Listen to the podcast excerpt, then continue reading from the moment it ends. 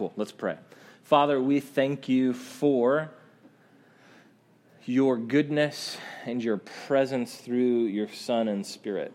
That you are about adopting a wide family uh, from every type of person, uh, and you adopt us by grace, your word says, so that we have, can enter relationship with you, not by our own earning or striving, but simply out of your good pleasure to bring us into relationship with you and each other.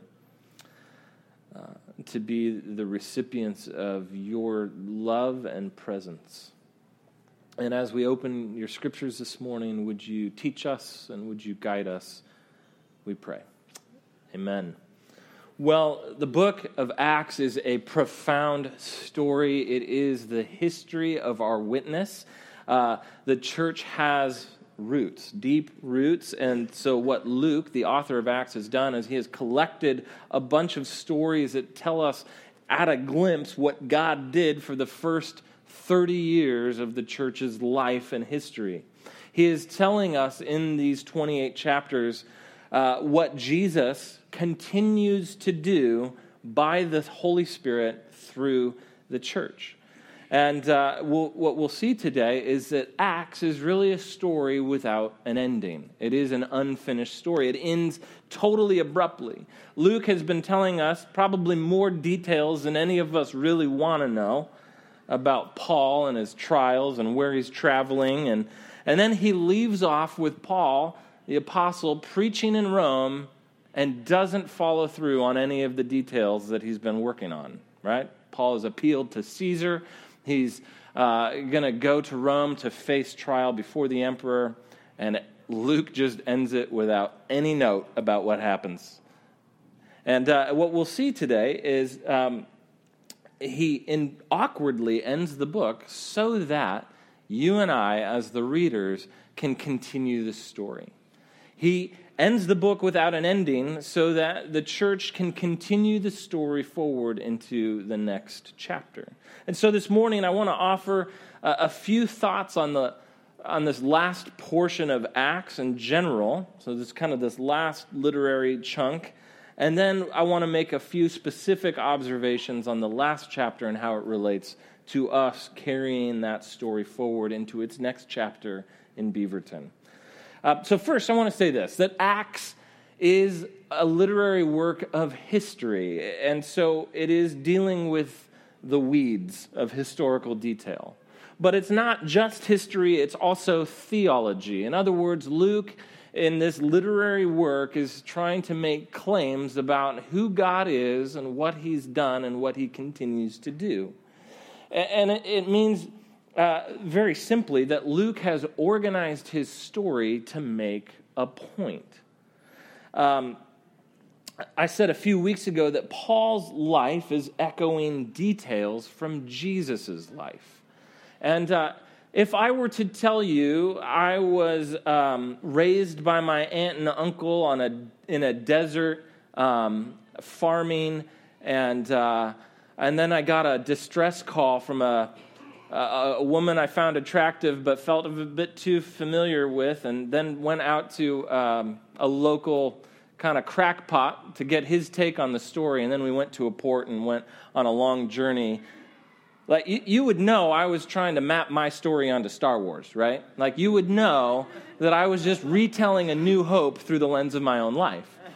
And when Luke tells us some of the details about Paul's life, resolutely heading to Jerusalem to suffer, he's saying, pay attention to the story I'm telling. I'm mapping Paul's story onto the story of Jesus.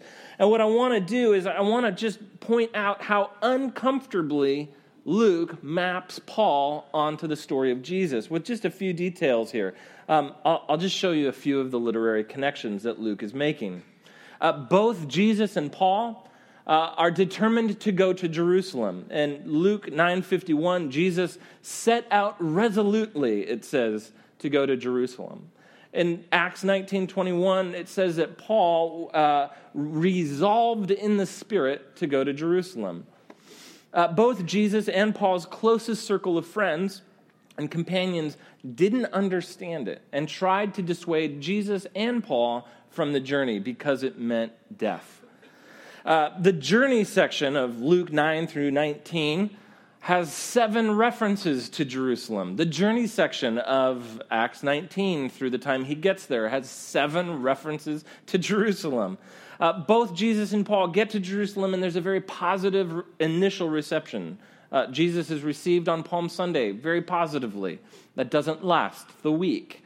Jesus, or I'm sorry, Paul gets to Jerusalem. He's greeted warmly by James and the other uh, church leaders, and that doesn't last very long.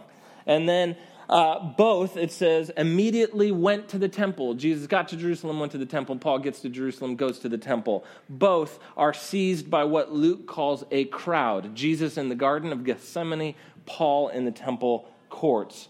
Both Jesus and Paul stand before four officials on trial.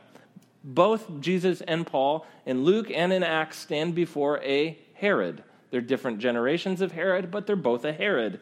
Uh, both Jesus and Paul scandalize a group called the Sadducees, a group of religious kind of liberals who didn't believe in the resurrection, uh, by talking about the resurrection. And it creates division among uh, and debate between the religious leaders.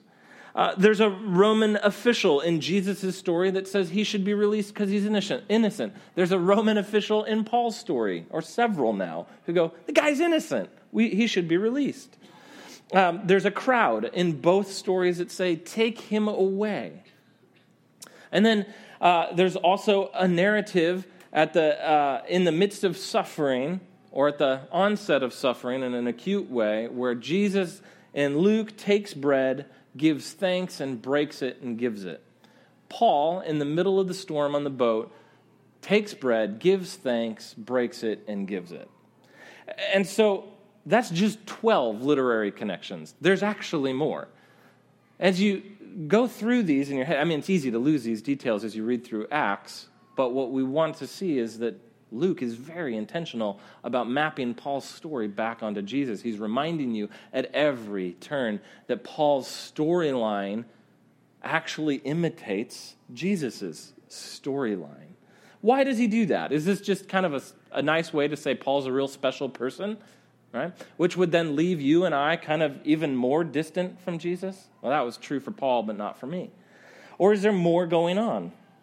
I think it's safe to say, given what Jesus has said to Paul already at his conversion on the road to Damascus in Acts chapter 9, Paul, why are you persecuting me? When he's referring to the Christians that Paul's dragging off to prison, I think it's safe to say that Luke is claiming in these literary overlaps that Christian life, Christian life is not just adherence to a bunch of truths or moral principles or behavior or social commitments, but a, a conversion of the whole person by trust in Jesus is coming to now share in the very life of Jesus himself.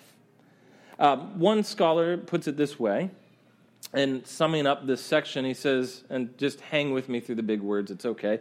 Um, Luke is writing a typological history. In other words, he's, he's He's using imagery and symbols and types. The life of Jesus providing the template for the life of the church. This is what he's saying, right? That's what Luke is trying to do. It, it is the Pauline or Paul's theology of the body of Christ, another phrase we have for the church, which is finding here a literary expression in the patterns and cycles of Luke's narrative. This is what he's getting at. It all drives to this point. Christ is alive and is continuing his own life through his body, that is, his church. This is what he's saying. So it's not about Paul's special status as much as it's about Paul being in Christ, united to Christ as a representative of the mission that the church follows. Let's be honest, though. Most of us in church don't typically think, yeah, my life is just a mere continuation of the storyline of Jesus.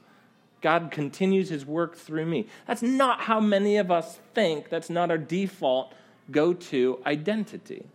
But it is, of course, what Paul says in Galatians 2.20. He says, I, Paul, have been crucified with Christ. It is no longer I who live, but Christ who lives in me. And the life I now live in the flesh, that's this stuff, the meat of your body, in the flesh, I live by faith in the Son of God who loved me and gave himself for me. Or in Philippians 1:21 where Paul says, "For me to live is Christ." Life is literally found and bound up in his reality. To die is to gain. This is Luke's way of describing what Paul preached, but now he's just doing it in a literary and poetic way. See, I, identity for the believer is not what you do. Identity is not uh, what you do or who, what your preferences are or where you work or uh, how much equity you have in the home or the business. These are the cultural handles for identity, but never in the context of Scripture. Identity is always far deeper than that. And for many Christian, Christians, identity always gets uh, reduced down to activity. Uh, and so you hear the phrase, I'm, I, I'm not a good Christian, as if there were degrees of belonging to Jesus. Right? I'm, I'm a bad Christian or I'm a good Christian. What that person is talking about is they've put their identity into their behavior and their performance. And so at that level, I'm saying my version of Christianity is built on how I do. All right? And so this week, I feel like God's story can continue through me because I'm performing well. And for Paul, he says, I was crucified. It is now Christ who lives in me. Regardless of whether I'm doing well or not, I'm a Christian because I'm in Christ. And that is not something you can be by degree, it's something you are by immersion. And so, uh, I would argue today that if you are here and you think, oh, I'm too sinful or too materialistic or too whatever, you're living with shame and not an identity in the gospel. And I want to encourage you today that what Luke is setting up in the last half of his book in particular is that he is trying to map the story of the church onto the story of Jesus precisely because our identity is found in him. Jesus actually says your identity isn't in your fruit, the outcomes. That's what we do. We go, oh, yeah, I'm good or bad because we look at the outcomes, the biblical metaphor is fruit. Jesus says your identity is not in the outcomes, it's in your source or connection. And so he says to his disciples in John 15, Remain in me, and you will bear much fruit. I am the vine, you are the branches. That is a statement of identity. I'm the source, and you are rooted in me. Therefore, right, this is what you are. Which is why Jesus says to his disciples you will be my witnesses in Jerusalem, Judea, Samaria, and the ends of the earth. Not go do it. He says, You will be it because I will be with you. I'll put my spirit in you. Are, are you with me? All right. And so, uh, I am who I am because of who I belong to, who I'm united to by grace through faith. That's who we are. And so the church is not addressed by Paul as sinners saved by grace. The, the church is addressed by Paul in his letters as the saints. And by the way, you'll never find in the New Testament a reference to a saint. It's always saints, plural. It's always a community. It's always us in him. And so, saints is Another word for holy ones. This is your identity as the church, the holy ones, the devoted, the set apart ones. And together, we are those who are made holy by our common bond in Jesus. One more quote for you. Marcus Peter Johnson, in his book, One with Christ, says this powerfully, and hang with the quote. He says this A retrieval, getting back to the central significance of union with Christ will provide a way for the evangelical church, the church that roots its identity in the gospel, uh, to see once again why the work of Christ cannot be separated from his person, why the gloriously good news about salvation rests in the church being joined to the one whose salvation, who is salvation himself, and why Jesus Christ is the essence of the church. Or else the church is no more than a voluntaristic religious club of like minded folk. Luke is mapping the story of the church onto the story of Jesus and saying, This is what defines you being bound up in the life of Jesus. And so he is continuing his story through us, weak or strong. And so we come to this story from this vantage point. It's from this place, from our standing in Christ as those who are made holy, not just saved for a future, but actually today set apart for the purpose of God so he can continue writing the story forward in a community of people who have no other confidence than Jesus Christ has saved me, has given himself for me, and brought me into his fellowship with the Father and the Spirit and his people. Are you with me? Okay. So, three things here um, that I want to point out in Acts 28 uh, the necessity of Christian community, the orientation of Christian hope, and the priority of sharing the gospel. Um, Acts uh, and it, I think we'll get quite practical today. So there you go. That's the 30,000 foot thing that I think Paul's, or Luke is doing in general. Let's get down to what he's doing specifically in chapter 28. Um, Acts chapter 28 picks up with Paul on the island of Malta after the shipwreck that we looked at last week. And there is this amazing episode where Paul comes on shore and it's cold and they're wet and the locals start building a fire and Paul is a good servant leader. He's not about to just take it easy. He's going to go collect firewood. And as he's collecting firewood, a viper, they, Luke says, attaches to his hand. And all the locals are like, oh, he must be a murderer because the sea didn't kill him, so the viper's going to get him, and it's justice coming to get him. And it's this funny little illustration where Paul just kind of flicks it off and just flicks the snake off like nothing happened. They're all waiting for him to swell up and die. And he's like, meh, you know, just flicks the thing right off, and they all think, oh, maybe he's a god, right? And it's this kind of crazy episode. And, and, I just have to point out, it is a weird story. Like, it's a, why include that, Luke? Like, what in the world? It's a weird story unless you have an older story in mind. If you have an older story in mind, uh, it goes back to Genesis and Exodus, you'll, you'll know what he's talking about. Um, first, as God brings the creation out of, from the waters in Genesis, the next episode is a snake attack on human, right? On, on the humans. And, and it's a poisonous snake, but he poisons through lying, right? The serpent that tries to deceive and does succeed.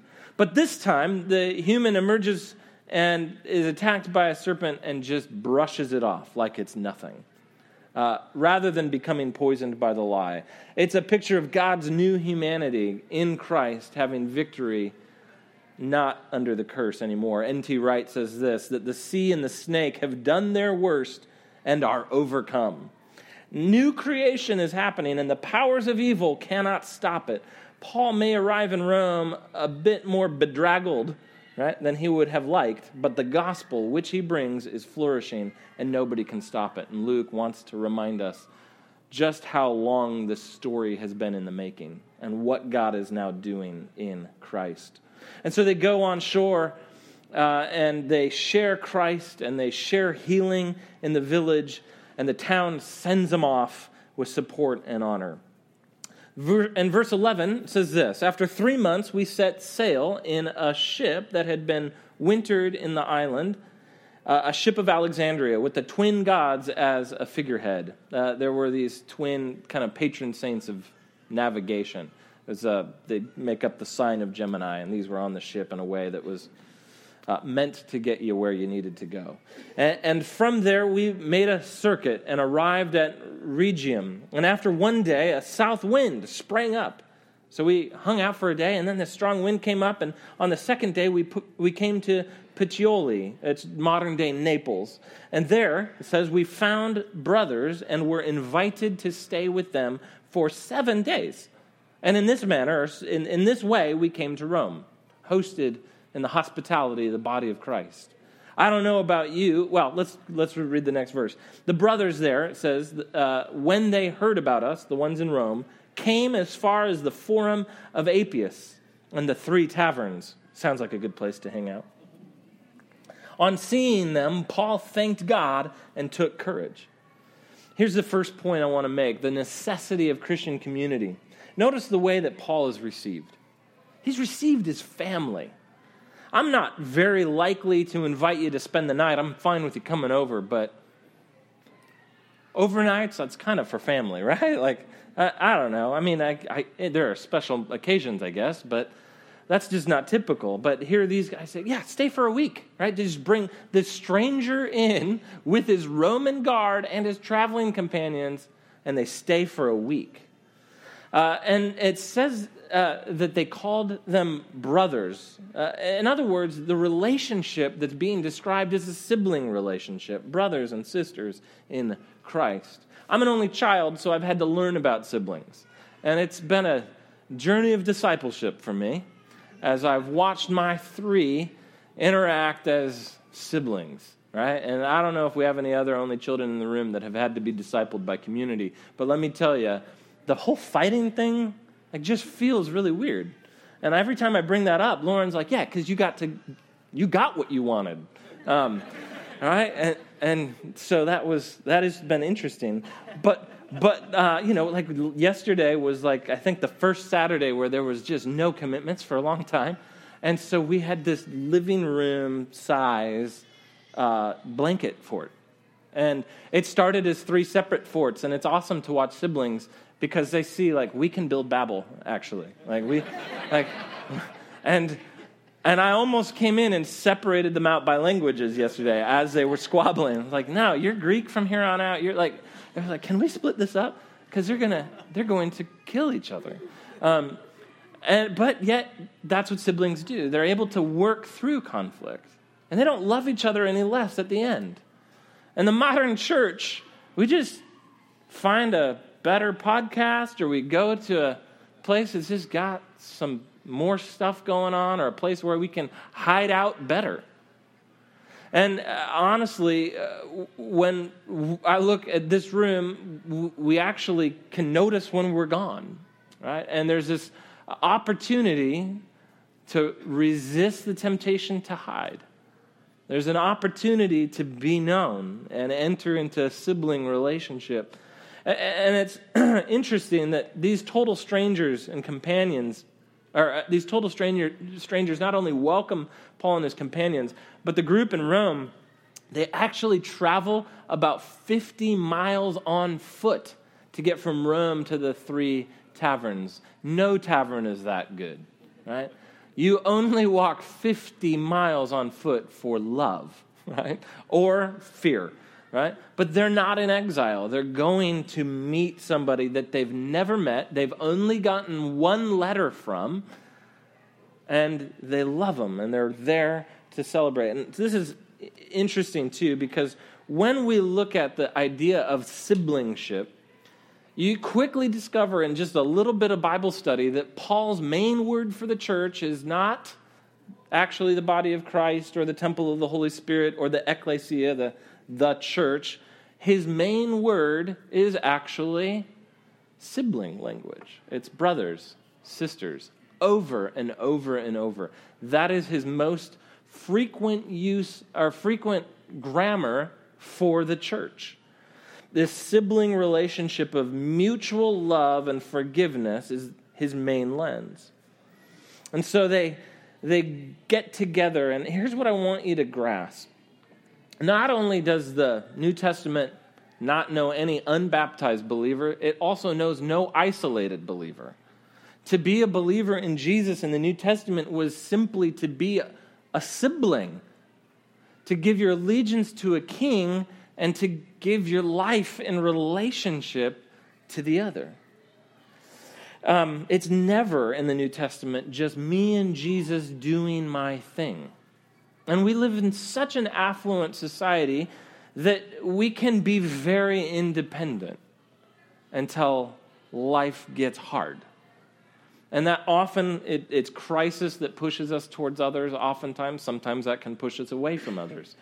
But uh, to choose to be in community is an upstream practice from the culture we live in.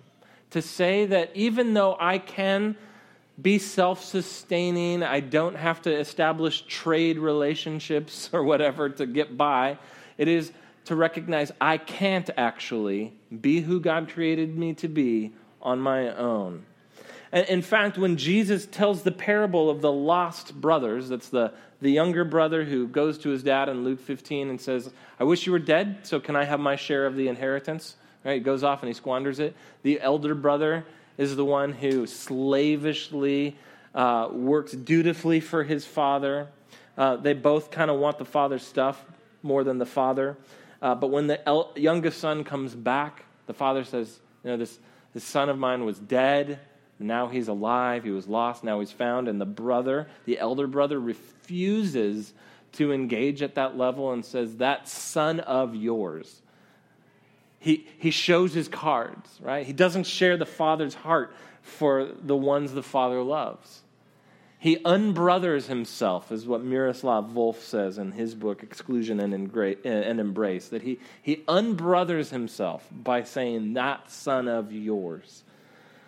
And it just proves how lost he is. He puts performance and conditions on the relationship. He slaves dutifully for the Father. And I would say that our unwillingness to relate to others the way God has chosen to relate reveals the degree to which we have not been gripped by his heart for us and for the world. In fact, uh, Dietrich Bonhoeffer, we brought this up in Acts chapter 2. He, he talks about the, the, the idea of a community, your wish dream for a community, what you wish the community would be like. He says, if you, if you love your wish dream, you'll actually do violence to the community itself. Right? He says, to pursue a wish dream or keep a wish dream alive is to end up violating the thing itself. Because what we end up doing, Bonhoeffer says, is that we, uh, we elevate a reality that is actually just abstract and we miss the reality that is concrete. And he, he talks about how important it is to be in Christian community and have our wish dreams totally disillusioned. He says we're better off if we are disillusioned from our wish dreams because in the end, we can actually love people as they are. Right? And we can actually build community based on what it is. Now, I totally understand that community is an utter buzzword from the early 2000s. So if you prefer, just call it relationship that resembles Jesus. Okay?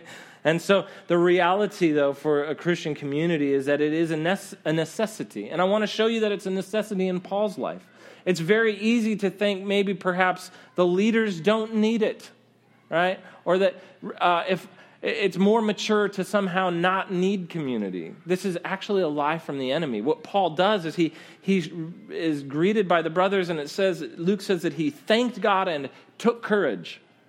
That, that his courage was like notched up because other people came, right? Because he's there, he's like, he's on, on trial, he's, He's, uh, he's imprisoned, and these people come and they give him courage. In fact, he even says this back in his letter to them. In Romans 1, he says this For I long to see you that I may impart to you some spiritual gift to strengthen you. Yeah, I want to make a difference in your life. But then listen to what he says. That is, that we may be mutually encouraged by each other's faith, both yours and mine. I want to come and I want to serve you and I want to impart what God's given me. But I want to do that mutually. Your faith building me up just as much as my faith is building you up. The Apostle Paul said that. This is a guy who takes shipwrecks like it's just an ibuprofen, like he just just takes it, right? And I just want to say to you, if Paul needed community as this mutual thing, then so do we. The author of Hebrews says, Let us consider how to stir one another up to love and good works not neglecting to meet together, as is the habit of some, but encouraging one another all the more as you see the day drawing near. And you cannot be in a mutual encouragement relationship with someone you have no proximity to. It actually requires presence. I want to just offer three practical things we give. Um, when, when we see uh, the church as an option among other activities, it's easy to cut out. But when we see through Paul's eyes that we actually need one another, I need, uh, I need Christ's body because I find Christ in his body, uh, then I actually will give myself to it. Three things to give. The first is we give presence through time. Very simple. Um, to say to other people, you matter enough for me to flip my phone upside down, you ma- or even away. Uh, that's crazy, I know. Or you, you matter enough for me to be with and not make you feel bad about it, right? not to be preoccupied. To be preoccupied is to arrive is to be somewhere before you arrive there, right? Like your mind's somewhere that your body hasn't caught up to yet. That's not actually presence. and so we give presence through time. We just actually carve out and say, yeah, every other week I'm going to be at community. We're going to bring a dish. Or every, you know, I choose to be with the, ga- the believers as we gather. I choose to get together over a meal. The second thing is we give truth uh, through transparency. That is, I let you see me as I am. Uh, I, I give you who I am, where I am, why I am, the way I am. Right? I let you see it. Right? I let you see what's there, um, and it's it is a, a gift of grace to let other people in on your story, and you receive it from others. And then the third thing is you give permission through vulnerability. Transparent, transparency says, You can see me for who I am, right? Uh, but vulnerability says, I'll let you speak into who I am. I'll let you tell the truth about God to me. And when I talk to you about where I feel shame in my life, you, you get to pronounce good news. And where I talk to you about how I'm feeling fear, you, you get to listen and pronounce good news. Not to fix it, but to bear gospel realities. And when these begin to happen, trust is built, and the result is we aren't just hanging out, we're actually fellowshipping with brothers and sisters. And there's room for confession to become normal, and room for encouragement to become real, and room for prayer to become vibrant, and room for love to actually hit home and steel our nerve as we face the rest of our life. This is the necessity of Christian community. Every human on the planet, I believe, is asking the question Am I loved? Do I belong? Am I significant? And the gospel answers affirmatively yes, in Christ. But where does that become a real experience? It only becomes a, a vibrant, experienced reality with siblings, with brothers and sisters. And that's where we experience who we are as our siblings share their story. That's why community matters so much. Um, and so, the next thing we see, though, is the orienting power of hope. Let's read this next bit. Um, after three days, so, nope, sorry, next bit. Uh, when we came into Rome, Paul was allowed to stay by himself with the soldier who guarded him. After three days, he called together the local leaders of the Jews. He can't go into their synagogue because he's housebound, so he calls the synagogue to him. Right? This is his normal practice. We've seen it in every city. And now he calls the synagogue to him. Uh, and he said to them, Brothers, there's that language again, right? He relates as a sibling, not above him, not below him, but across from him. Though I had done nothing against our people or the customs of our fathers, yet I was delivered as a prisoner from Jerusalem into the hands of the Romans. He's recounting his story. Uh, and when they had examined me, they wished to set me at liberty because there was no reason for the death penalty in my case. Right? He's telling his story. But because the Jews objected, I was compelled to appeal to Caesar, though I had no charge to bring against my own nation. For this reason, therefore, I have asked to see you and speak with you, since it is because of the hope of Israel that I am wearing this chain. And they said to him, We haven't actually received any letters from Judea about you, and none of the brothers coming here has reported or spoken evil against you. But we desire to hear from you and what your views are for, with regard to this sect, that is the way or Christianity. We know that everywhere it is spoken against. We don't know about anything with you, but we know in general people aren't loving Christians too much. I read this book. I finished it this last week. It's by David Brooks. It goes back to, I think, 2004. It's called On Paradise Drive. And, uh, and he's asking this question what motivates Americans to achieve the way they do, to purchase the way they do, to move and shop and work the way they do? Uh, and he notes just how deeply ambitious and achievement oriented we are from like little kid, little league through college and the workplace. And he just maps this out, and it's pretty brilliant observations. And there's this constant desire in the American people, he says, to achieve more. And it's rooted in what Brooks calls living under a paradise spell. That Americans are a future oriented people. Like, this is how we roll. Like, we see possibility.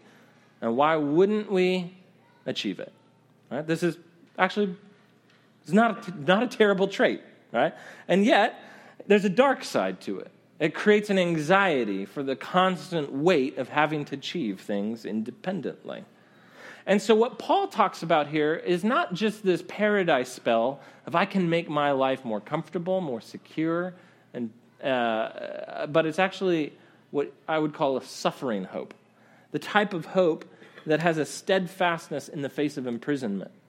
It's not a hope of a prosperity gospel that if I just plug in the right things, if I put the coins in the divine slot machine and I pull, I'm going to get all sevens or whatever. I, I don't think I've been to a slot machine since I've followed my grandma around a casino when I was a little kid. But uh, and what you get, though, is this idea that if I push in the right things, I'll get the payout, and the payout will look like the American dream. And so, what Brooks describes is a people under a spell, but that spell is deeply individualistic and materialistic. When Paul is under, is under hope, which is confidence of something already accomplished. Uh, and so it's not just I can get a better material life now, but it's Jesus has actually conquered the grave, and we'll celebrate this next week. The resurrection of Jesus is the hope of Israel. And hope for him is firm because he's already tasted it. He's met the risen Christ. And, and the presence of chains don't nullify Christian hope, they don't make Jesus any less alive. In fact, the Jews say at the end of their introduction to Paul that the Christian faith is spoken of poorly all over the world, but Luke has the last word in Acts. And it's that living hope where we see Paul speaking the gospel unhindered. Even if it's spoken of poorly, the gospel still goes out unhindered. What are we saying here? We're saying that we are a people who are not oriented by the immediate. We may choose to be, but we don't have to be. The gospel reorients our lives not around the immediate, but the eternal.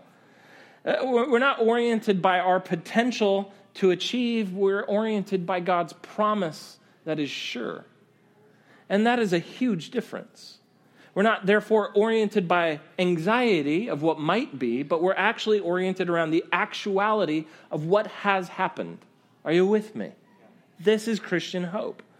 And so the follower of Jesus doesn't ever live with a what if that ends up threatening their security. We live with what Peter calls a living hope. In 1 Peter, he says that God has caused us to be born again to a living hope through the resurrection of Jesus Christ from the dead, to an inheritance that is imperishable, undefiled, and unfading, kept in heaven for you, who by God's power are being guarded through faith for a salvation ready to be revealed in the last time. In this you rejoice, though now for a little while, if necessary, you have been grieved by various trials. So that, as we talked about last week, the tested genuineness of your faith, more precious than gold, which that perishes though it is tested by fire, may be found to result in praise and glory and honor at the revelation of Jesus Christ. We're always in attention. The American prosperity gospel and Paul's Jesus centered suffering hope don't mix well, they're incompatible. We were in Target the other night, and my son has a dream of becoming a professional baseball player, and if that doesn't work out, he says NBA will be fine. And I, and I love him, and I love his ambition, and he's goal oriented, and it's killer. But at the same time, I understand how it will kill him if he doesn't shift hope to Jesus. And I'm watching him do it, and it's fun. But he says to me, Yeah, I have a plan. When I'm in the, uh, when I, I, think I want to be a first baseman, and um, I should do okay, and I think I can buy an upstairs house, two dogs, and some nice cars.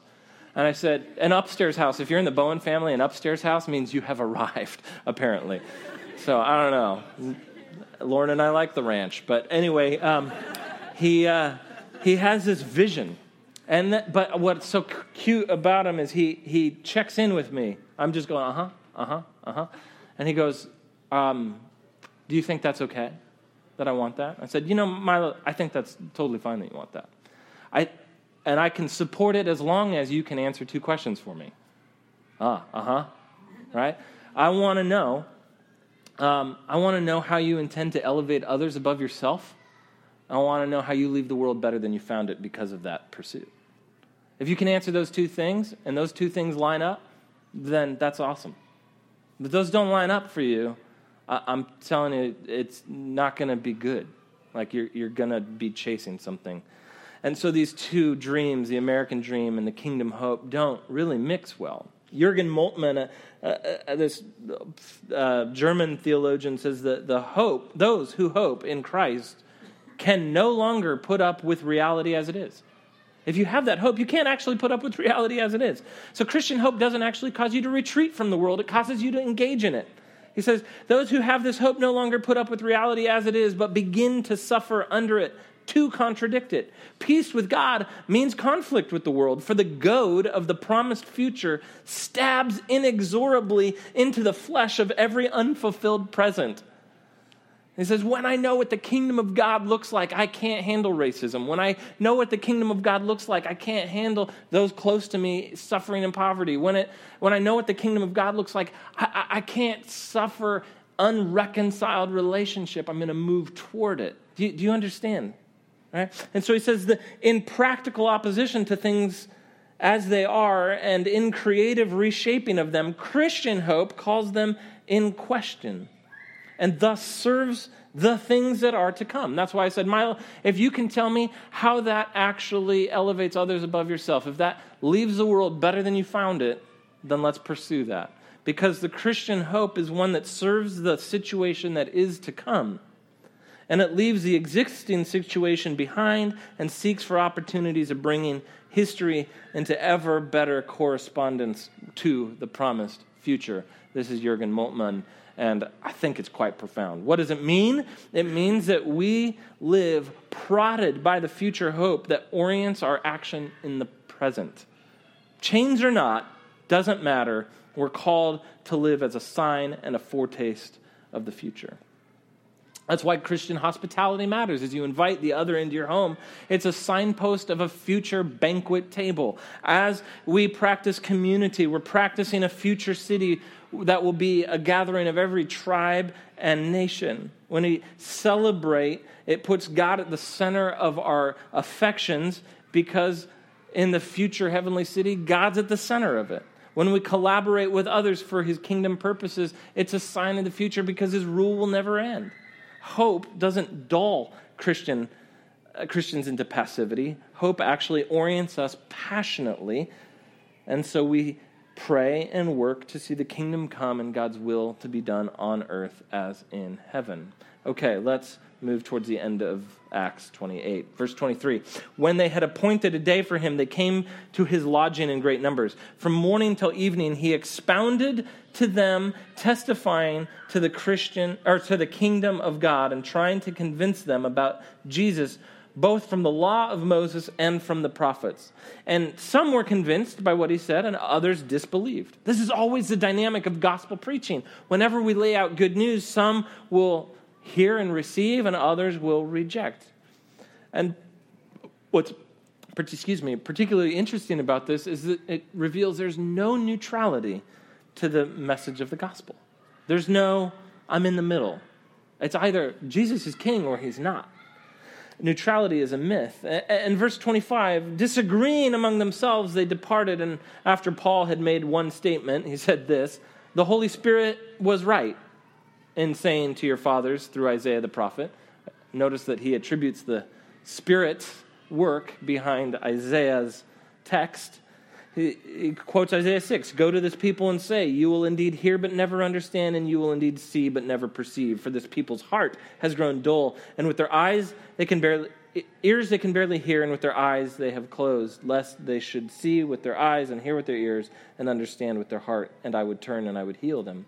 Paul says, Therefore, after quoting Isaiah 6, let it be known to you that this salvation of God has been sent to the Gentiles. They will listen. So he calls back to Isaiah and says, Some of you are following the example of ancient Israel and you're hardening your heart to God's mercy and your, his grace. And you're just like those previous generations. So the invitation is going to continue out to those who have ears to hear and eyes to see. He finishes, Luke finishes the story by saying he lived there two whole years at his own expense and welcomed all who came to him, proclaiming the kingdom of God and teaching about the Lord Jesus Christ with all boldness and without hindrance.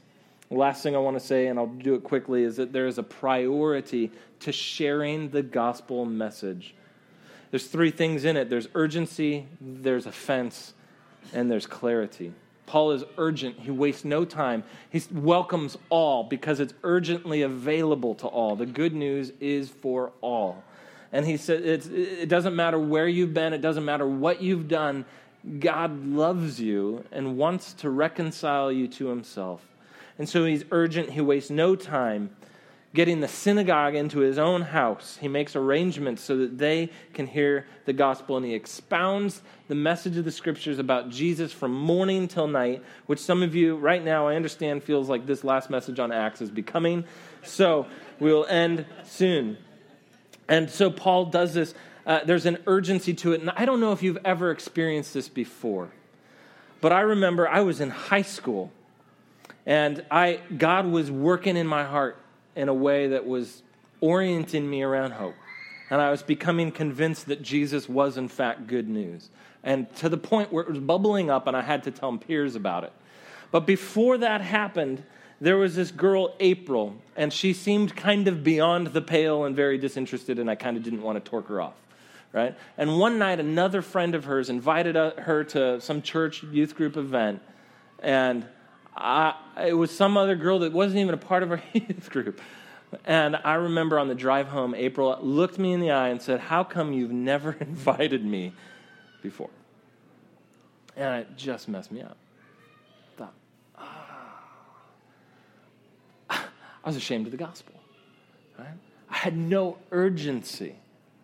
And it just stung me to the core. And she said, Why wouldn't you have invited me?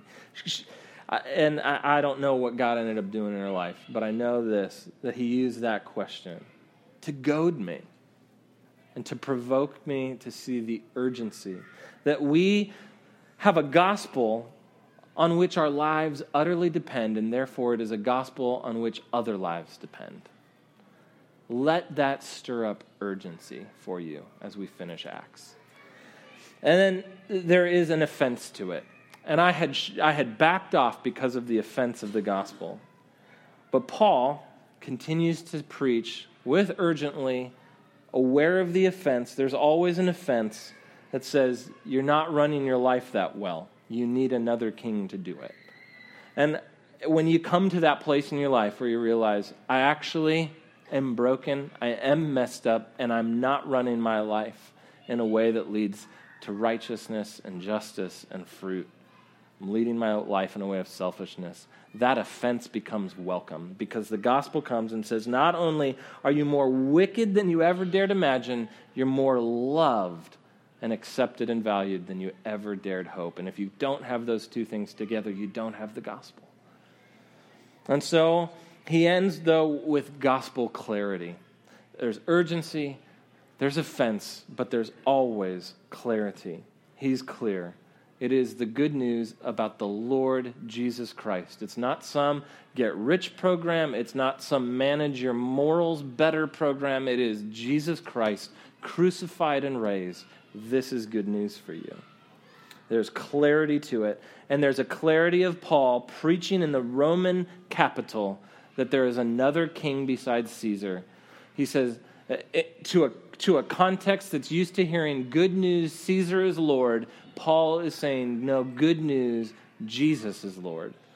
And it is that kind of contrast that creates urgency, welcomed all, offense of a rival kingdom, and clarity that it is Jesus alone that is good news. And so here's my prayer for us as we wrap up this series on Acts that we would share the same urgency, bearing its offense winsomely in our world, totally clear about what is true good news.